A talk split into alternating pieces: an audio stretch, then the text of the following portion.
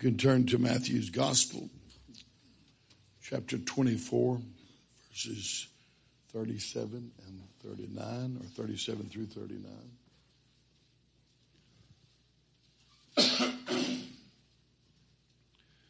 We've been considering, amen, how we may, via divine grace, meet the spiritual challenges of family life in these last and dangerous days. We've read Jesus' words here from Matthew's Gospel, Matthew 24, starting in verse 37. But as the days of Noah were, so shall also the coming of the Son of Man be. For as the days that were before the flood, they were eating and drinking, marrying and giving in marriage till the day that Noah entered into the ark and knew not until the flood came and took them all away so shall also the coming of the Son of Man be. Amen. Now turn over again to Hebrews chapter 11 and verse 7. And this, of course, is, if you will, a summary of this man's testimony, Noah, recorded for us here in verse 7. But Noah, being warned of God of things not seen as yet, moved with fear, prepared an ark to the saving of his house, by the which he condemned the world and became heir of the righteousness which is by faith.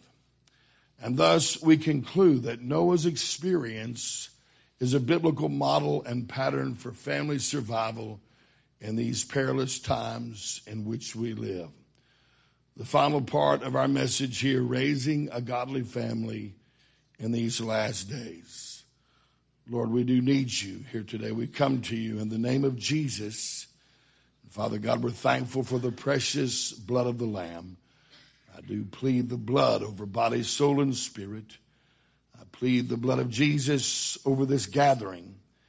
Father, I ask, Lord, for the ministry of your spirit to apply thy word, that you would speak here through me to us, Father, and that we would hear, Lord, what you are saying to us in this hour. We ask it in the name of Jesus. Everyone say amen. So last week we learned from examining, examining Noah's experience two things. Namely, the patriarch or the head of the household must have a divinely inspired division or vision rather. And of course, you know, just the Bible Absolutely. You must believe and apply the Bible. But there is a uniqueness, amen, where God wants to lead us, and particularly how from day to day that we do flesh out the scriptures. It's important for you to have a direct word from God. And, uh, you know, looking back in my experience, for the most part, you know, most families that uh, are destroyed, it's for a lack of sound spiritual leadership. Leadership is so very, very important. Amen. And number two, amen, if we truly fear God, then we are going to act accordingly. And so the fear of the Lord or the fear of God, which is so despised and rejected in this soft, effeminate generation, amen, and contrary to what many would assert, amen, it is an essential and godly motivation. If you don't fear God, amen, you are cross-eyed in the spirit at best. Amen. You're going to be blind. You're going to see absolutely nothing. You hear people say, God doesn't want me to fear him. You are looking at someone who does not know God. Amen. So we continue with our next observation. Amen. It says he or Noah prepared an ark to the saving of his house. And so preparation is essential. Preparation is essential. If you're going to raise a godly family in this wicked generation, then you must prepare. Amen. And that word in the, in the original uh, Greek means to build, to make, to furnish, to make ready, to erect and construct with the idea of adorning and equipping with all things necessary. Amen. So it's, it's not enough merely to be exposed to the truth. Amen. I know what a godly family looks like. I know, amen, principles that need to be applied to raise a godly family. I'm familiar with doctrines that can be practically applied to my marriage and my home. It's not enough to simply have an understanding or to be exposed to that light. Noah didn't simply hear God's warning. He acted in accordance with what God told him. And he did exactly as God instructed him to do. It's not enough to talk about religion. Amen. You've got to put true biblical Christianity into practice and not just one day a week, not just, well, I did that two years ago. Amen. I'm not quite doing it anymore. Consistently living the truth. Somebody say amen. But you know, you have that loud, prevalent, amen, influential, antinomian voice Amen. It just speaks everywhere declaring that doing is not necessary under grace. Amen. You mustn't worry about doing. Amen. Well, you know, they frame that in that sort of sentence that doing is not necessary under grace. Well, rather doing is possible. Praise God under grace. Aren't you thankful you can do? because you're under grace. It's a wrong way to look at it. And the Bible didn't teach anything like that. Amen. I'm coming to tell you, you don't do what God tells you to do. You and your family are going to perish. There's some things you're going to have to do. You're going to have to implement the truth. And if you don't do it, amen, don't, don't act like you're under grace. You're rejecting grace. Amen. Thus, the salvation of Noah and the salvation of his household wasn't only contingent on knowing the will of God and having the word of the Lord, which he did, and that was important.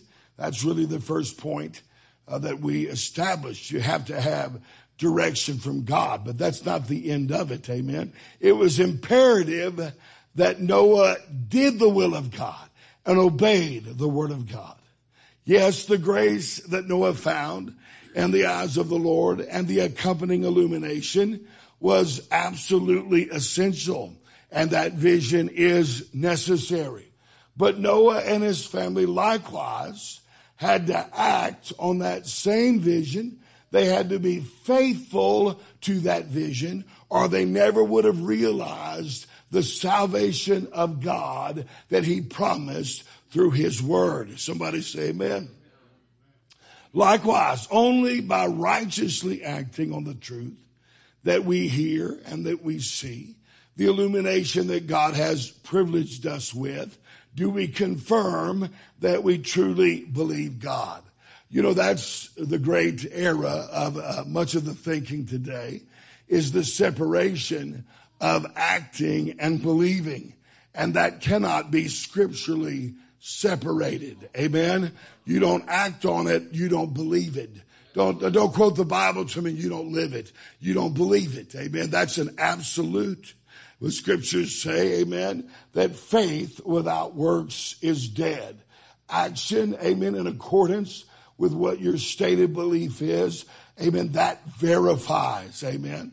Like Noah, hallelujah, God will indeed speak to us he will illuminate us and he will illuminate us personally. Amen. He will give us his divine plan. Amen. For not only our salvation, but the salvation of our family as well. Do you believe that? If you seek God, God is going to lead you in the narrow way. He will always lead that genuine seeker into the way of truth by the Holy Ghost. The Holy Ghost comes to guide us in the truth, to comfort us in the narrow way. And that's exactly what will happen. You want to know what God says about it, then God will reveal it to you.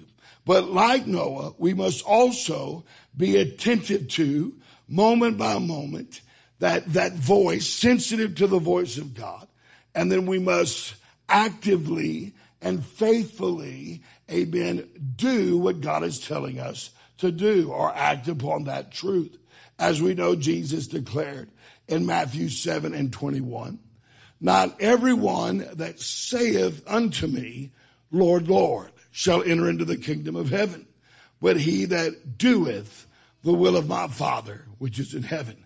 You see, it's not what we say that confirms whether we're real Christians or whether we really believe the Bible, but it's what we do that confirms, amen, whether we're real Christians, whether we'll even go to heaven or not.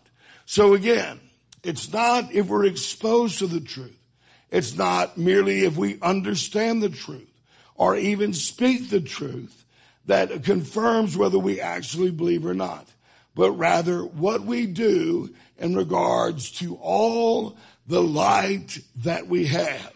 Amen. If we seek to teach others or quote things out of the scripture that we refuse to conform to ourselves, amen, we are tinkling cymbal, sounding brass. We believe nothing. We do not love Christ and we do not love the truth that is Christ. Amen. Now in the scriptures, God's will, the application of God's unique plan for us, amen, for man, is often compared to wisely building a natural structure. Jesus said in Luke 6, verses 46 through 48, and why call ye me Lord, Lord, and do not the things which I say? Whosoever cometh to me and heareth, heareth my sayings and doeth them, I will show you to whom he is like.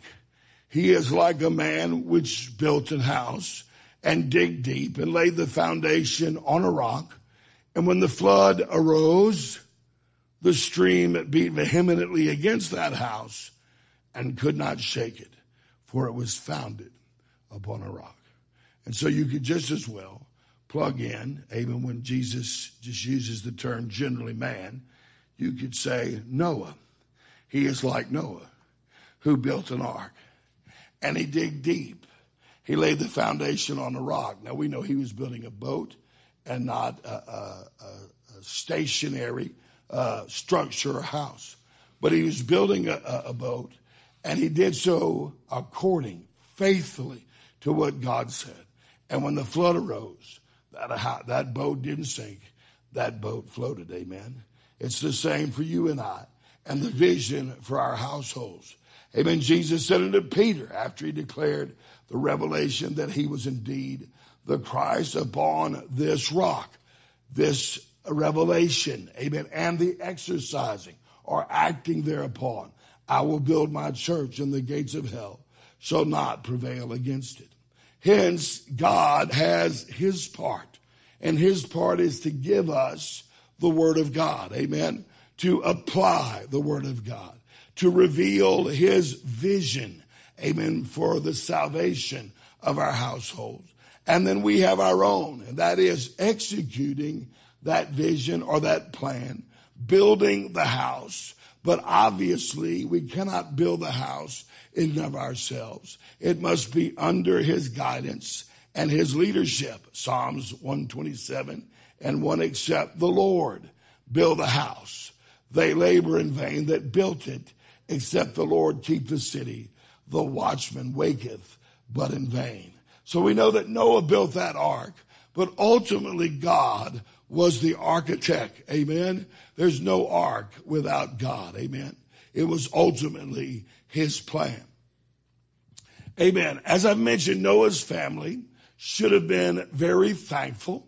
Amen. For the patriarchal leadership of Noah. Nonetheless, family salvation certainly demanded not just Noah, but Noah's entire family, his wife and his sons and their wives. Amen. They all had to believe, amen, the vision that God com- communicated to Noah, and Noah obviously communicated to them. They had, it was demanded of them that they participate, amen, and that they contribute, amen, or they themselves would not have been saved. So yes, the patriarch must have the vision. but the family also has a moral obligation to yield, to submit, and to follow. And so, ladies, wives, and children, are you fully given over, amen, to your father and your husband's vision? Or do you fight?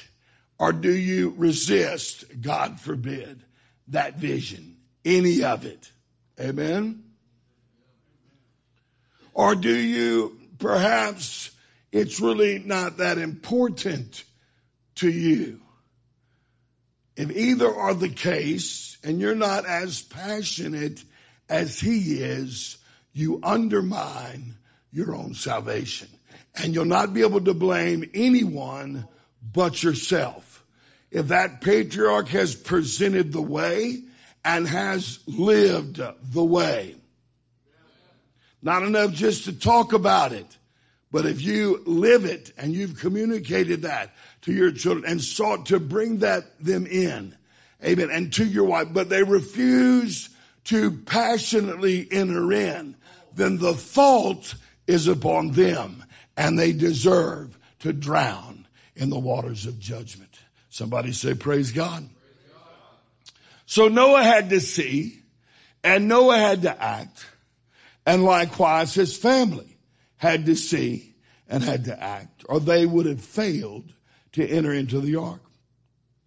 You know, you say, well, and, and the story of Noah uh, has a happy ending, if you will, because his entire family uh, were they were all saved. But another Old Testament narrative that Jesus uh, often pointed to, like the story of Noah, that uh, describes or parallels uh, the days right before his coming, was the story about Lot and his escape out of Sodom. But you'll remember uh, in that story that Lot's wife didn't survive because she didn't believe and she didn't follow.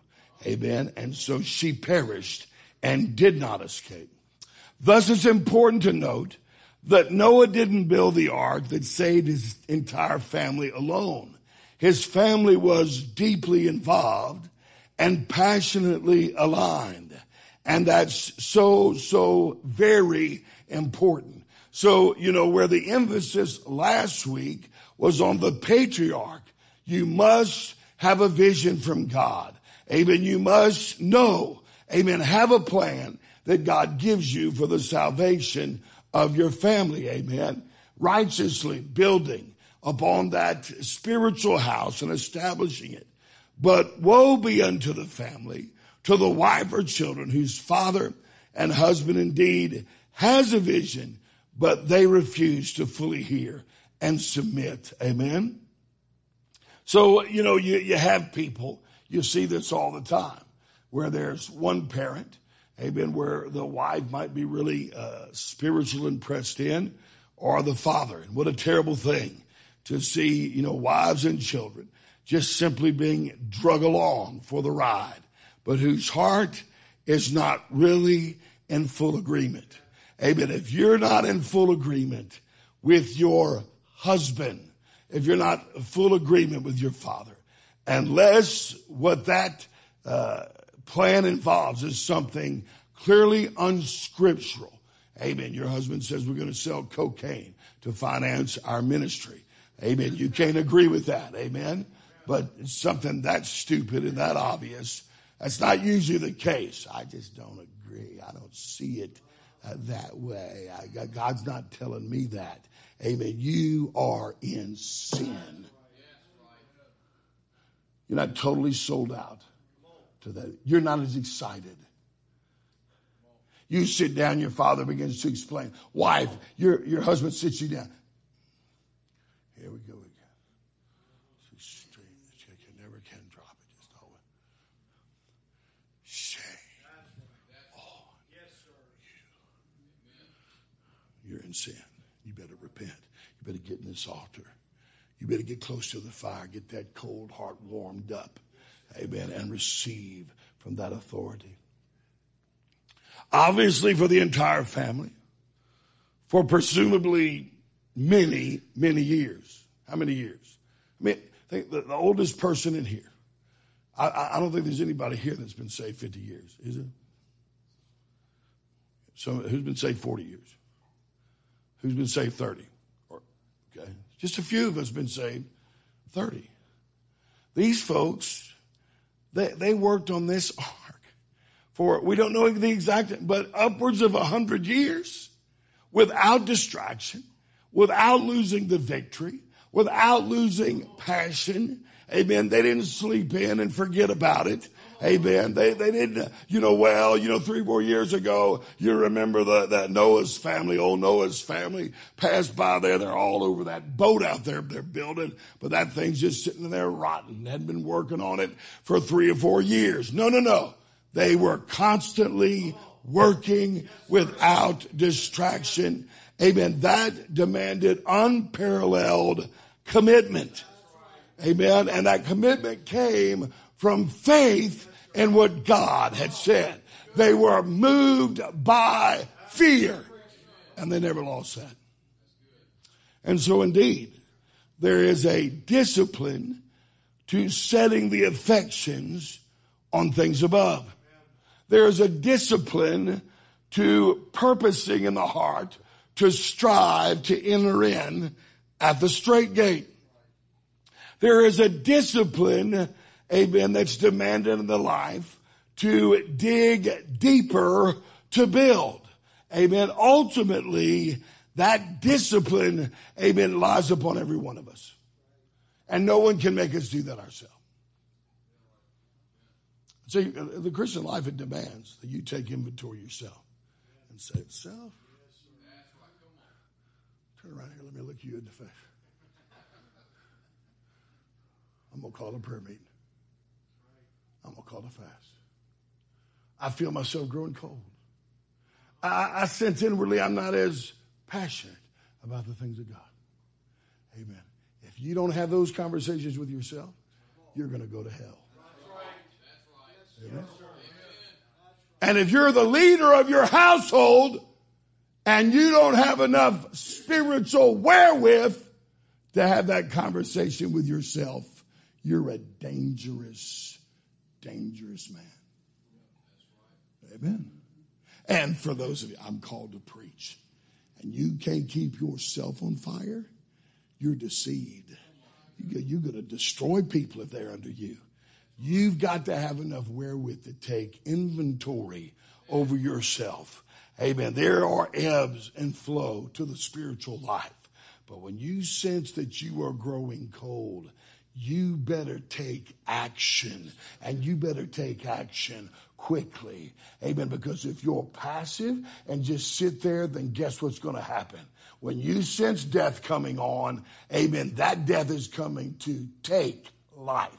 And if you sit there, that's exactly what that death is going to do. If you don't resist death, death is going to kill you. Amen. It's an amazing thing that people know and sense when you really sit them down. What's going on with you? Well, I'm, a, you know, losing the fire, brother. Well, I'm not as pressed in as I used to be. Well, brother, hey man, I'm struggling against backsliding.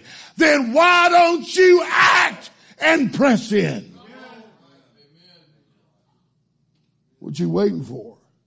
Amen. Well, I'm waiting for God. God's already told you. You better get up or you're going to die. Uh-huh. I'm waiting for you to come lay hands on me and then the anointing will touch me. You know, God will be merciful. He, he may speak to you. He may send you someone anointed. That anointing quicken you and warn you. But you're going to have to choose to press into Jesus for yourself. There's a discipline. Strive to enter in at the strait gate. For many I say unto you will seek to enter in and shall not be able. Amen. No real vision. You lose the vision and the longer, amen, that you stay outside of the tangible presence of God. Every one of us need real encounters with God. I'm not talking about feelings, but I'm talking about praying through till you know you're in the presence of Almighty God. Amen. You've got to have that. Amen. You say, well, I'm in a good church. That's not enough. Amen. A good church is very important. Amen. But just as important, more important is your personal contact direct with God.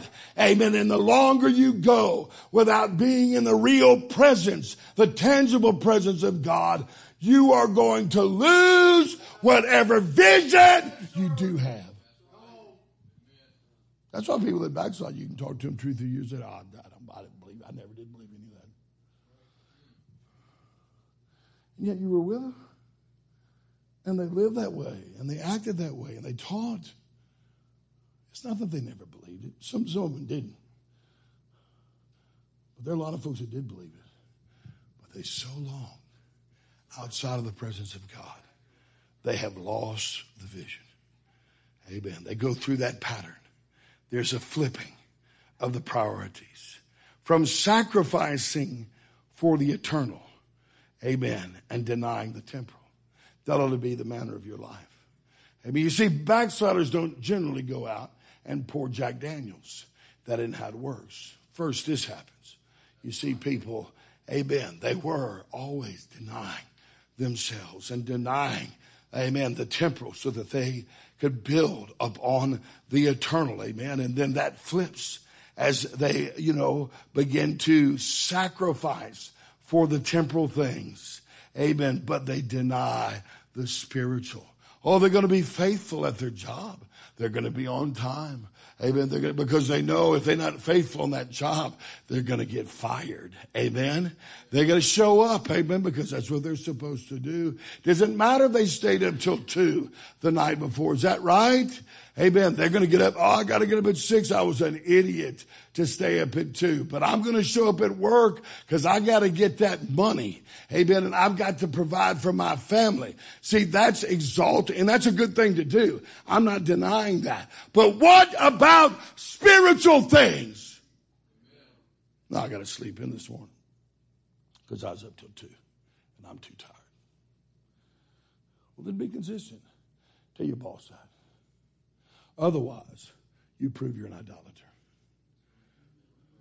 Because you'll sow to those temporal things. See, when you believe this, really, when I look back, this is when you order your life this way. You see, I just have to be consistent. Amen. I've got to treat God like He truly is God. And like I love Him supremely. And so if I'm going to deny myself amen for well uh, my daughter's got a birthday uh, and so i'm going to make sure that i uh, it didn't matter that i didn't i'm going to stay up for a birthday party because i don't want to disappoint her. But i'll sleep through a prayer meeting. Something's wrong with that. Is that right? What could, what could it mean? Other than god is less important than your daughter. You see this is the pattern you begin to see long before they start drinking Jack Daniels, even if they never drink Jack Daniels, they begin to swap around, begin to, you know, sow. I can't do this. I can't give myself to this spiritual thing because of A, B, C, or D. Like the prophet Hosea said, they will not frame their doings to turn under their God. You know, to turn to God, you know what you have to do? Plan. you got to make changes. When you turn, when you see, amen, that your heart is drifting, amen, and you've got to, listen to me, when you're single, that's bad enough. But when you're a husband and a father, it's detrimental to your whole household. And now, uh, uh, my heart, I've got to frame my doings so I can turn unto God. I've got to make plans. I've got to make choices to deny the natural things. Amen. See, amen. Uh, many times people are very careful to the visible, very, very cautious, faithful to the visible, but they lose their burden for the unseen. Amen. By going their own way and not constantly looking into the perfect law of liberty. What does the Bible say is going to happen? You're going to forget. You're going to forget. You're not the exception.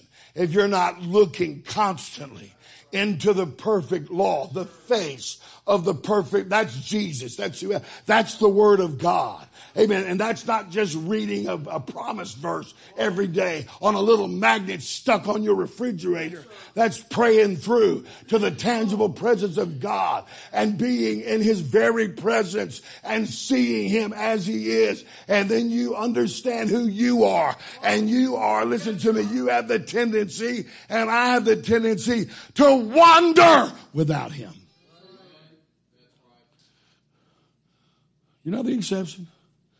You don't have those seasons where you're pressing in. That should be really every day.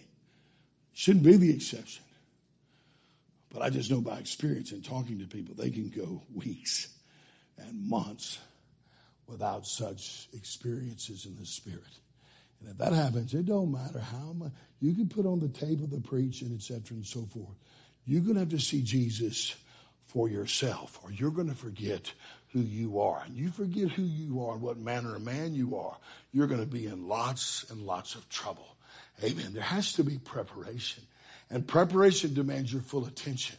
This is your life.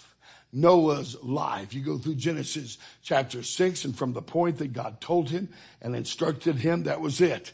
That was Noah's life until the flood came. Amen. And I'm not saying that he didn't uh, have, uh, you know, other things occasionally that he did. I'm not saying that. I'm simply saying this was the balance of his passion. His concentration was on accomplishing the will of God. Secondly, separation from the world. Absolutely crucial. By the which he condemned the world. I love that.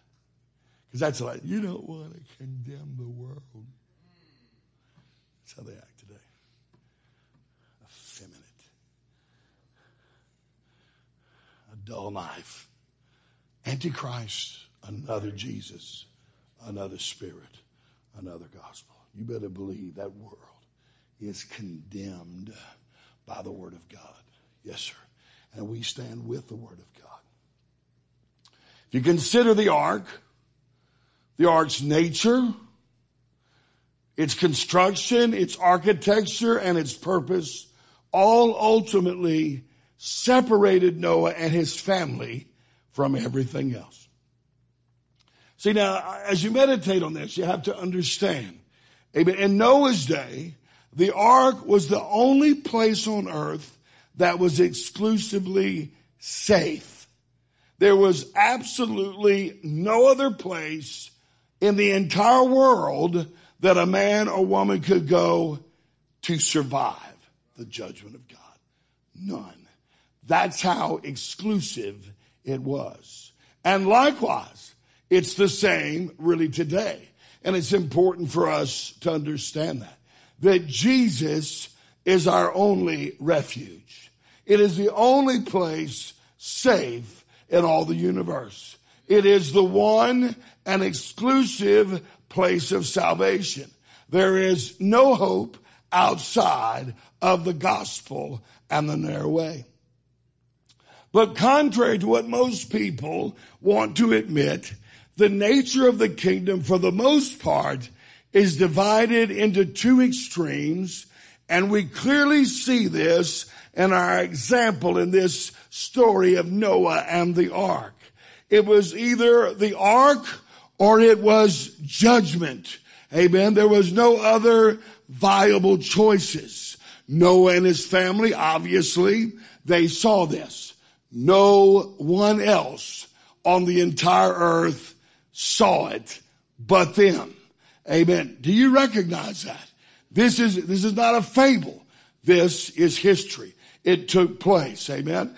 Every last person on earth that believed God, every last person on earth that believed his word found themselves safely in the ark. And that would have been true for anyone that would have sought God and heard his word.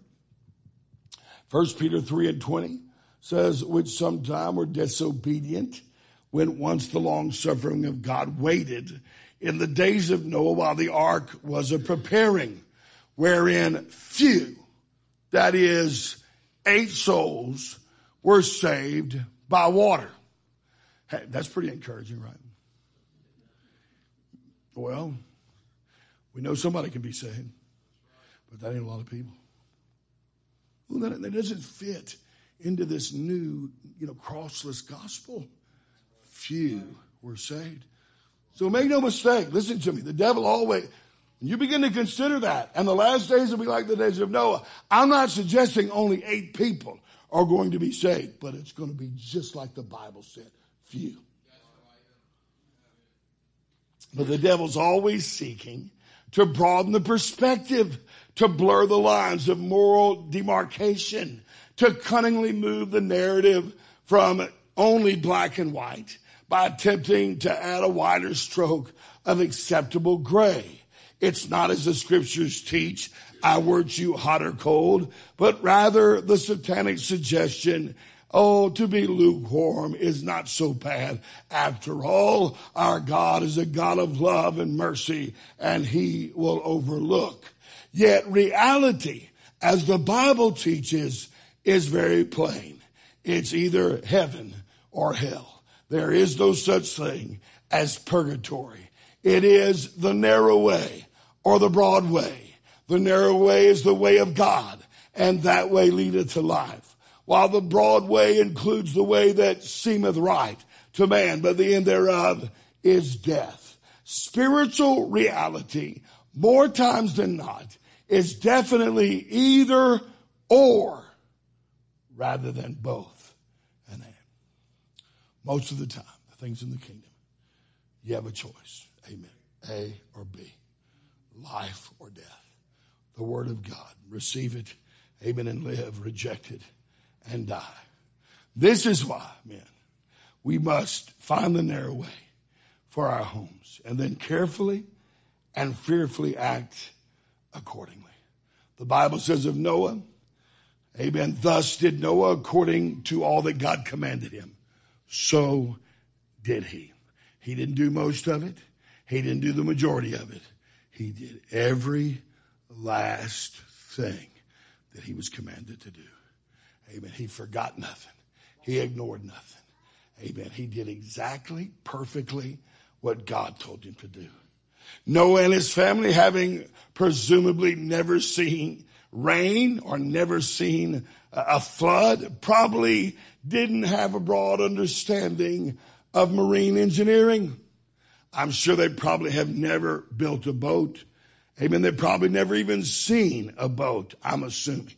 Amen. You know, you just can't carelessly cut down a few trees and throw them together and call it a boat and expect it to float, much less survive a worldwide flood. Amen. There's some important laws of physics that you cannot violate when you are building, amen, a seaworthy vessel. But they simply built the ark not because they had personal understanding, but they built it according to God's design. Do you understand?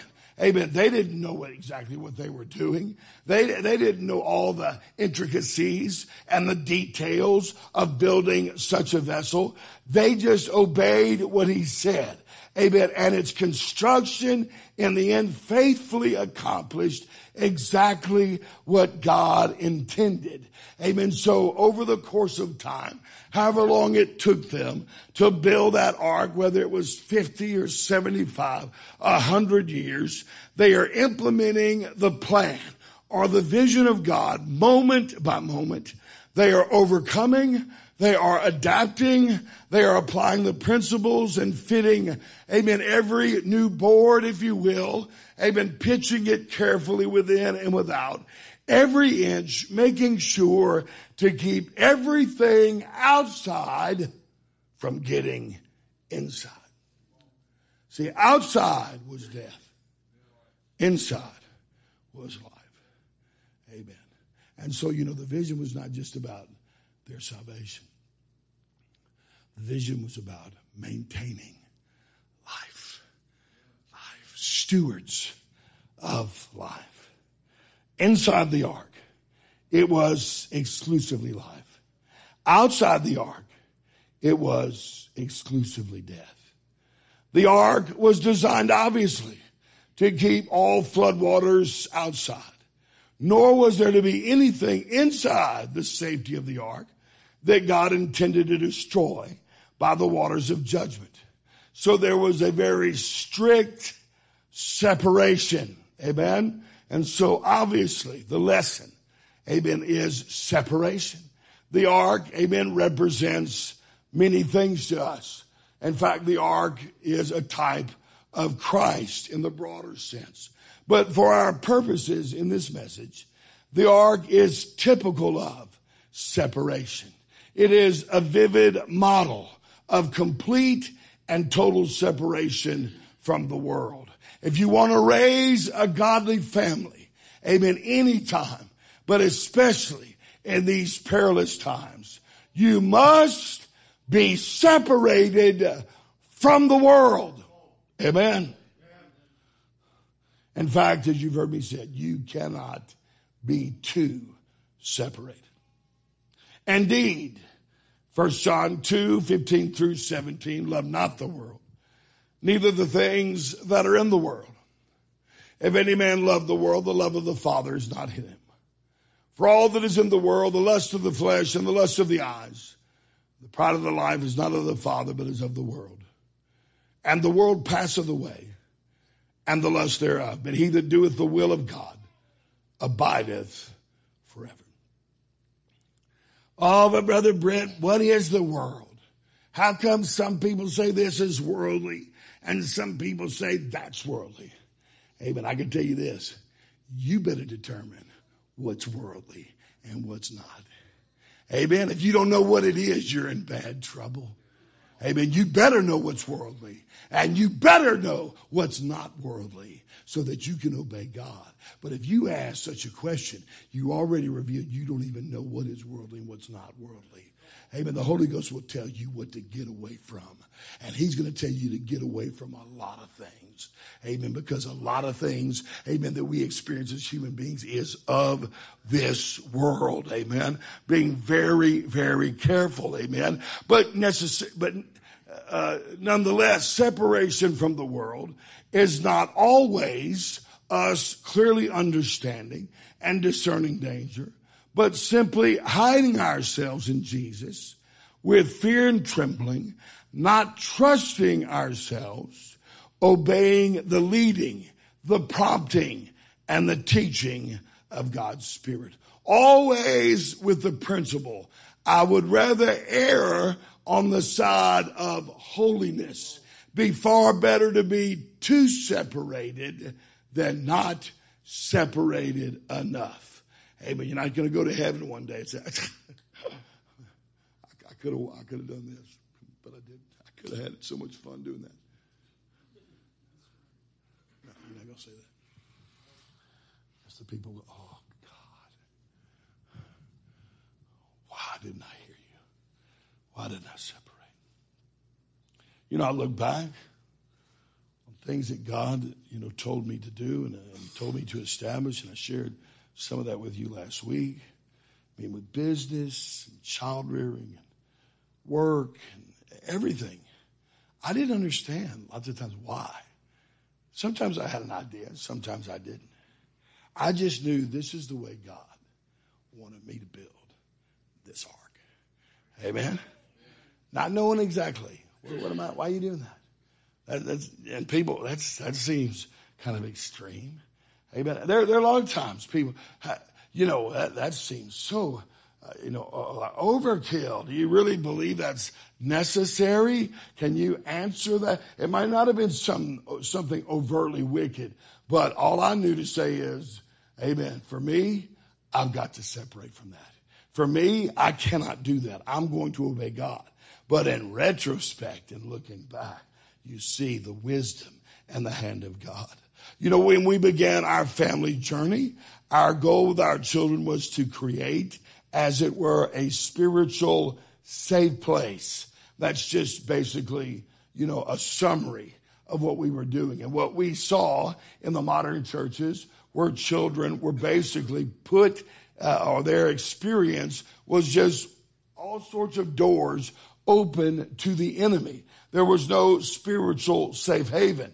Understand a four, five, six, seven, eight, nine, ten uh, year old, a, a child is different than an adult. And of course, you know, God doesn't want any of us to be exposed to sin or worldliness in an unrighteous way. Amen? Is that right? But there's certainly influence. Children, God made them to be impressionable so that parents can teach them. A child is not going to have the same sort of, you know, conviction at four years old that someone 25 year old is going to have because God made them to be teachable and pliable, if you will, so their parents can instruct and influence them righteously. So understanding that, we wanted to create a spiritual safe place. Uh, and, and, and understand, now we have children. And of course, I don't know, maybe we, you know, of course, you know you're going to have children. But it's not, if you're not planning children, too bad. You got them now. Right? You got a responsibility. Can't be like, well, this is really going to throw a wrench. It's going to throw, you better believe it's going to throw a wrench. You put everything on hold for 20 something years. Because you're not going to be able to do, amen, what you used to do when you were single. And if you don't want to give it, then you weren't ready to get married. Now you have children, then play the man and play the woman. So understanding this, okay, we're going to have to shape our life to some degree. Amen. There's going to have to be some, some choices made. Even where we live, how, how, where we go, who we involve ourselves with, what sort of things are allowed in the home, etc., and so forth. And I'm not saying it would have been radically different if we didn't have children, but of course, there are some things, amen, that maybe perhaps I could do that I, you would not want a four year old to do because it would influence them in a negative way. Amen. A place where those under our spiritual care, namely our children, would have the optimal opportunity to be preserved. Amen. I, think about it. When you think about the ark, on dry land, under, you know, sunny skies, which had never produced a thunderstorm, that ark was a strange and unusual sight. There was no place on earth like it at the time. Amen. No, no place remotely like it. And that's why God had to oversee its construction. It was an oddity. It wasn't something in the mind of man. And so likewise, when you begin to build your house, your spiritual house, your ark to the saving of your household. Perhaps it's going to be perceived as it was with us. Oh, that's a lot of wasted time and materials. You're giving up a lot of conveniences. Do they have a hospital there? How far is Walmart? I mean, there were you know, dozens of things people said. Who needs a boat that big? Don't you think that's extreme? Are the times really that dangerous? A lot of pressure. Likewise, your home, your spiritual safe haven, must be built by faith, even though the world rages. It's not going to be the norm of the present culture. Amen. To that perishing world, it's going to seem extreme, unnecessary. Perhaps they'll think it's even cruel to your children. You wouldn't bring your children to Disney World. I wouldn't bring my dog to Disney World. That's what they think. I bet that's that's a real quote from one of my customers. We had to slow down. We had to simplify. It was on purpose. We had to purposely create or build under the Holy Ghost leading, amen, to artificially establish a spiritual atmosphere free from distraction, and as, and as limited in temptation as possible. Do you understand? In other words, it was very purposeful. Amen. We're going to do this, and we're going to isolate, we're going to separate. Amen. We're going to watch who our children have anything to do with.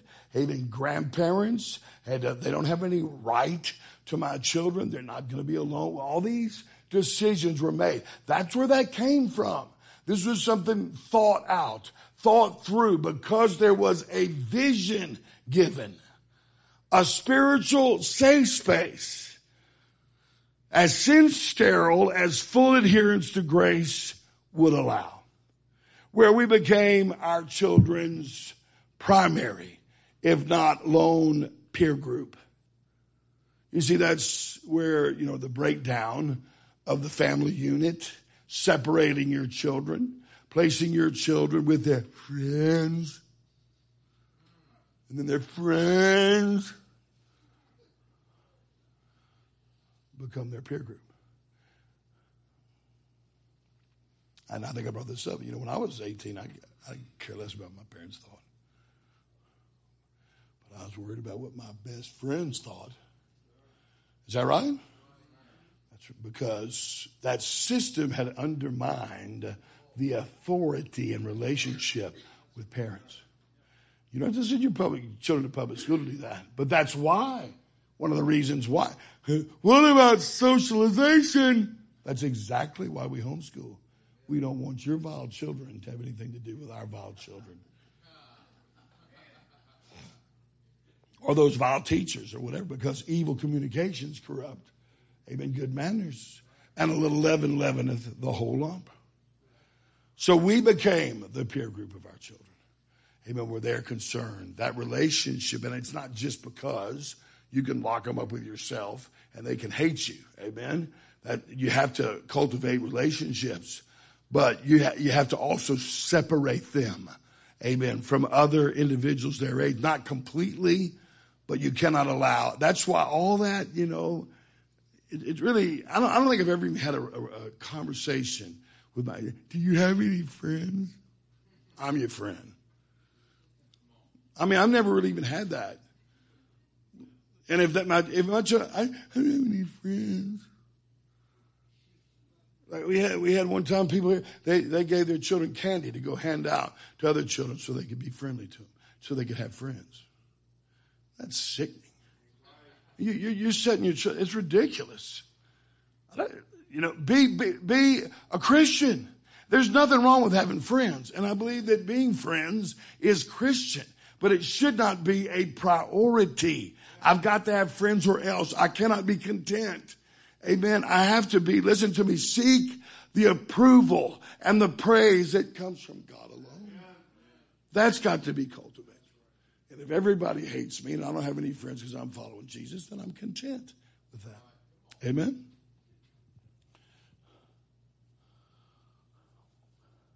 We likewise understood God didn't want our children to be exposed to anything sinful or worldly outside of the proper context. And what I mean by that is remember in the Bible, the Bible's filled with, you know, stories and descriptions of sin, even gross sin. There's murder. Amen. Right there in the beginning. Is that right? There's idolatry, fornication, adultery. Even got sodomites trying to rape uh, angels. There's the rejection and the brutal murder of the Lord Jesus Christ. What could be a more vile sin than that? Yet in the scriptures, amen, sin is presented in the proper context. It's always judged and righteousness is always commended by God. There is a proper context. So, and you know, you have people that'll say, well, what about bringing our children out to, you know, certain places and they're exposed to all sorts of language and behavior and degrees of immodesty and what have you. And I do believe there would be lines that any of us, like I said, I'm not going to, you know, spring break uh, on the beach with co-eds. I'm not, that's, that's across the line. Amen. And I, I can find another way to preach to those people. But generally speaking, Amen. When you bring your children out and you're ministering in the open air and preaching to sinners, it's in the proper context. Sin is being denounced. Amen. Uh, sinners are exposing themselves for what they are in reality. Otherwise, these people in these churches, these vanilla churches and wimpy religionists, and they they work with these same God haters that are ripping their clothes off, grabbing their genitals, and say they want to sodomize Jesus on Tuesday at SLU. Amen. They're working with some of these, uh, or have contact with them at school, and they're the nicest people they ever met. And they're left with the wrong. Well, that guy, he's not, he's an atheist, but he's so nice. No, well, he might be nice. Amen. When, when the light's not exposing his sin. But under the preaching of the gospel, amen, his heart is manifest. That is profitable. That's being exposed to sin in a profitable, profitable way, like reading the Bible, amen. But this is where, you know, television and uh, the equivalents of television today, YouTube and the internet, all that, so very dangerous, amen. So, you know, of course, there are documentaries there's information, uh, videos, you know, and those things are helpful and very convenient. And I'm not saying I've used those myself. How do you fix this? I've never done that. Let's look it up on YouTube. Those things were never available years ago, and those are very helpful. Amen. But, uh, you know, most of what you have, especially in regards to entertainment, it is fiction. And fiction is not reality. Fiction is not subject to the law of God. Fiction is not subject to the law of sowing and reaping. So now when you consider Hollywood, Hollywood has always been corrupt. Hollywood has always been contrary to Christ. It has always been the enemy of God. Even when you know you go back in uh, in time and, and beloved shows like the Andy Griffith show. Amen. Jesus and the scriptures were rarely, if ever, even mentioned. Certainly not honored and taught. So even those shows that had some moral uh, boundaries or what have you, amen. They they weren't overtly against, but they were never obviously far. Do you understand? And, and don't think for one moment that these things are not important. Because stories, and I learned this in college when I took a creative writing class. Amen. All stories, fiction, parables, you know, myths, all these things, they all communicate a moral lesson. That's where that phrase, what is the moral of the story? And even though that is often maybe perhaps subconscious, when you are watching, you're being entertained. And listen to me, the creators of many of these shows and these producers in Hollywood, they understood this perfectly. Amen. And they used it as social engineering to change people's opinions. But don't think that some, you know, some story or parable or myth amen, is just harmless because it's, you know, doesn't have a, a lot of overt sin. Amen. What's the moral of the story? Amen. So, you know, when I was a child, there was still, you know, typically some moral restraint. And uh, there were shows, you know, like Leave It to Beaver. And uh, some of you may not. Or Ozzie and Harriet. Me and Brian and Brother I remember those. Oh, the Brady Bunch. That was in the wild 70s. But there were two parent families. You know, they showed the, the husband and the wife in the bedroom. They were in separate beds. I mean, that didn't change till. And there was no cursing and everything was fairly traditional. And even again, I, I'm not saying it was profitable for Christians to expose themselves to that but it wasn't overtly against. Amen. The Westerns, amen, the police dramas, whatever, shows like Gunsmoke and Bonanza, always, it's just an hour show, But in an hour, all the bad guys died or repented. Every, everybody that was bad, the thieves and the murderers and the liars, they all got shot up or they repented. Something happened to them in one hour.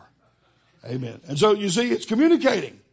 If I'm a thief or if I'm a murderer, if I'm a, a dishonest, Ben Cartwright, you know, again, wasn't perfectly Christian, but Ben Cartwright was honest. You know, he was upright, had integrity, and this sort of thing.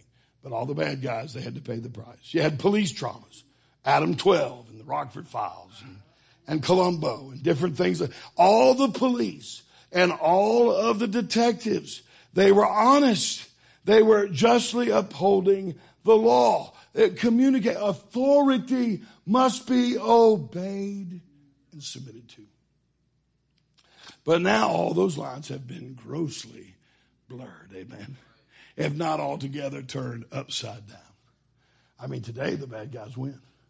And you see, they're not subject to, see, in reality, if you live long enough and in all your relationships with people, God's word will be played out. All the principles of the word of God will be played out right in front of you. Amen. The way of a transgressor is hard, and it's always hard. Amen. It doesn't matter how rich they are. That's why Marilyn, Marilyn Monroe or Elvis Presley got all more money than you could ever burn or spend fame, popularity, power, amen, women, men, romance, whatever they wanted in the night, seemingly had it all, amen, and they blow their brains out, commit suicide, or overdose on drugs because they're miserable.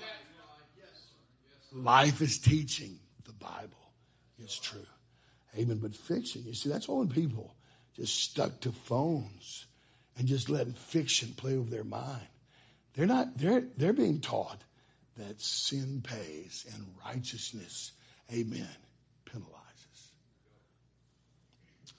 I was reading one time about All in the Family, and some of you, many of you don't know what that is, but there's a, it's really a groundbreaking show in the 70s, and it was hilarious.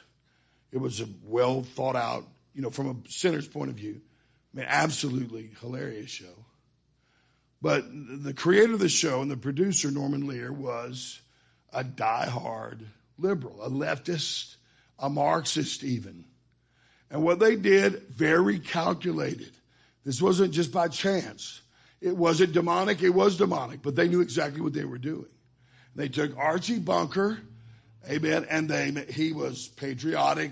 He said he was, you know, a Christian. He said he believed, he said he was Catholic, but he was, you know, a believer in God. He quotes the Bible. He, he believes in hard work. He was against all the hippies and, you know, he was Republican and, uh, you know, his, but then, so they put all the things that are true. And I'm not saying everything was true, but a lot of the things that are true, characteristics and attributes of truth, they put that in the mouth of that character but then he was a bigot and he was a hypocrite and etc. and so forth. He was the most unlikable character on the show. And then they had Meathead, that was his son-in-law. and he was a leftist and a hippie and he shacked up with his daughter and they, uh, you know, they're, they're just fighting for everything wicked and unclean. And then they had his wife who was kind of dingy. But uh, they, but the shows they addressed abortion and they addressed divorce and they addressed all these issues, marijuana and legalizing drugs and homosexual things that were really pushing the envelope. And they did that all the while couched in entertainment, couched everybody laughing, but it's communicating something to people and very effectively can change their views. And so likewise, when you're establishing a home, you need to be understanding of these things, and particularly those phones, computers, and internet. Amen. I know, and uh, they make me very, very uh, nervous. I, I, don't want to say because I, I, have a computer. I, I don't believe you necessarily have to get rid of your computer or your iPhone, but you better know yourself. There's some people that can handle, be disciplined enough to carry around an iPhone without any checks or accountability. And there's others that certainly cannot. Amen. Certainly children should not be exposed to just getting on the internet. That is insanity. Amen. The world, like Vanity Fair, at every turn is wooing and calling. In The world, you know, it's a spirit. That's why you can go places, and sometimes there's this temptation. Every one of us know that. In different places, under different circumstances, you can sense a pulling and a wooing and the enemy trying to paint the world as something, you know, attractive and something that you should consider. Amen. How much more our little children, they should not be exposed to anything whereby it could give a door to the enemy. Wherefore come out from among them and be ye separate, saith the Lord. Touch not the unclean thing, and I'll receive you. Amen. It has to be your heart to separate. Amen. God has to, there's some things God, and there's some things that perhaps you separate from that someone else might not. And it might not be something, or obviously, that the Bible clearly addresses. But nevertheless, you've got to want to separate from anything and everything that God wants you to separate from. And if you're really hearing God, that's going to happen. Everyone that I was around that was spiritual, they, they were, you know, they go, oh, God's telling me not to read a newspaper again. Wow. You, you didn't get around people, all they talked about was something in the natural. They, they were, God was dealing.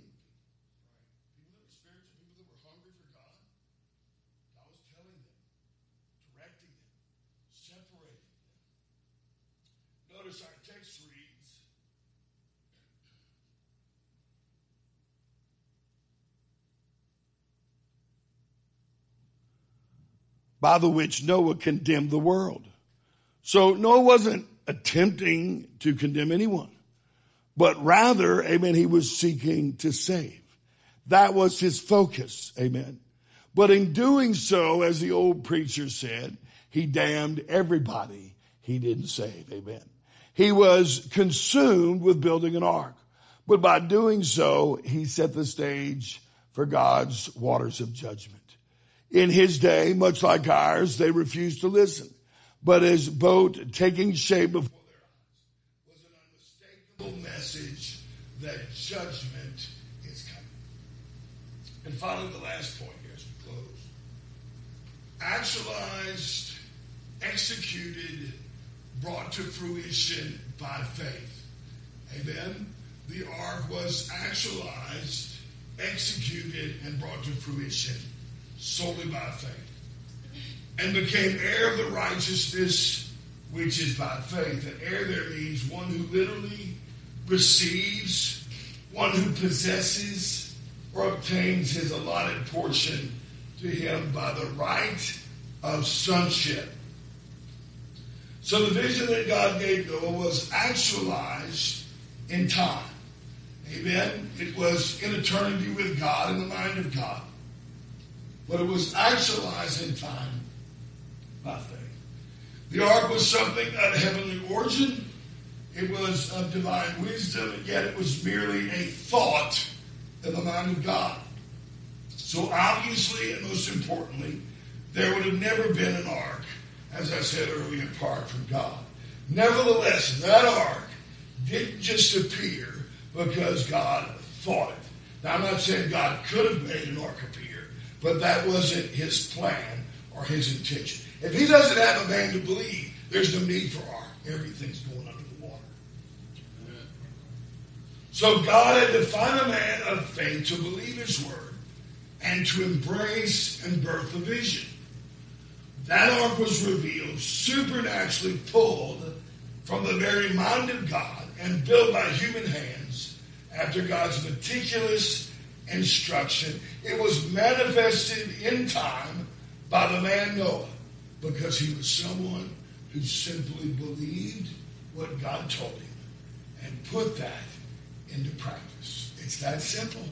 That's all he did. He simply heard what God said and he put it into practice.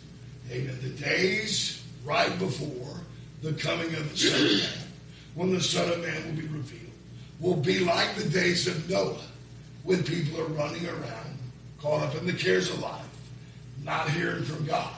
Amen. Don't be like that, Jesus is saying.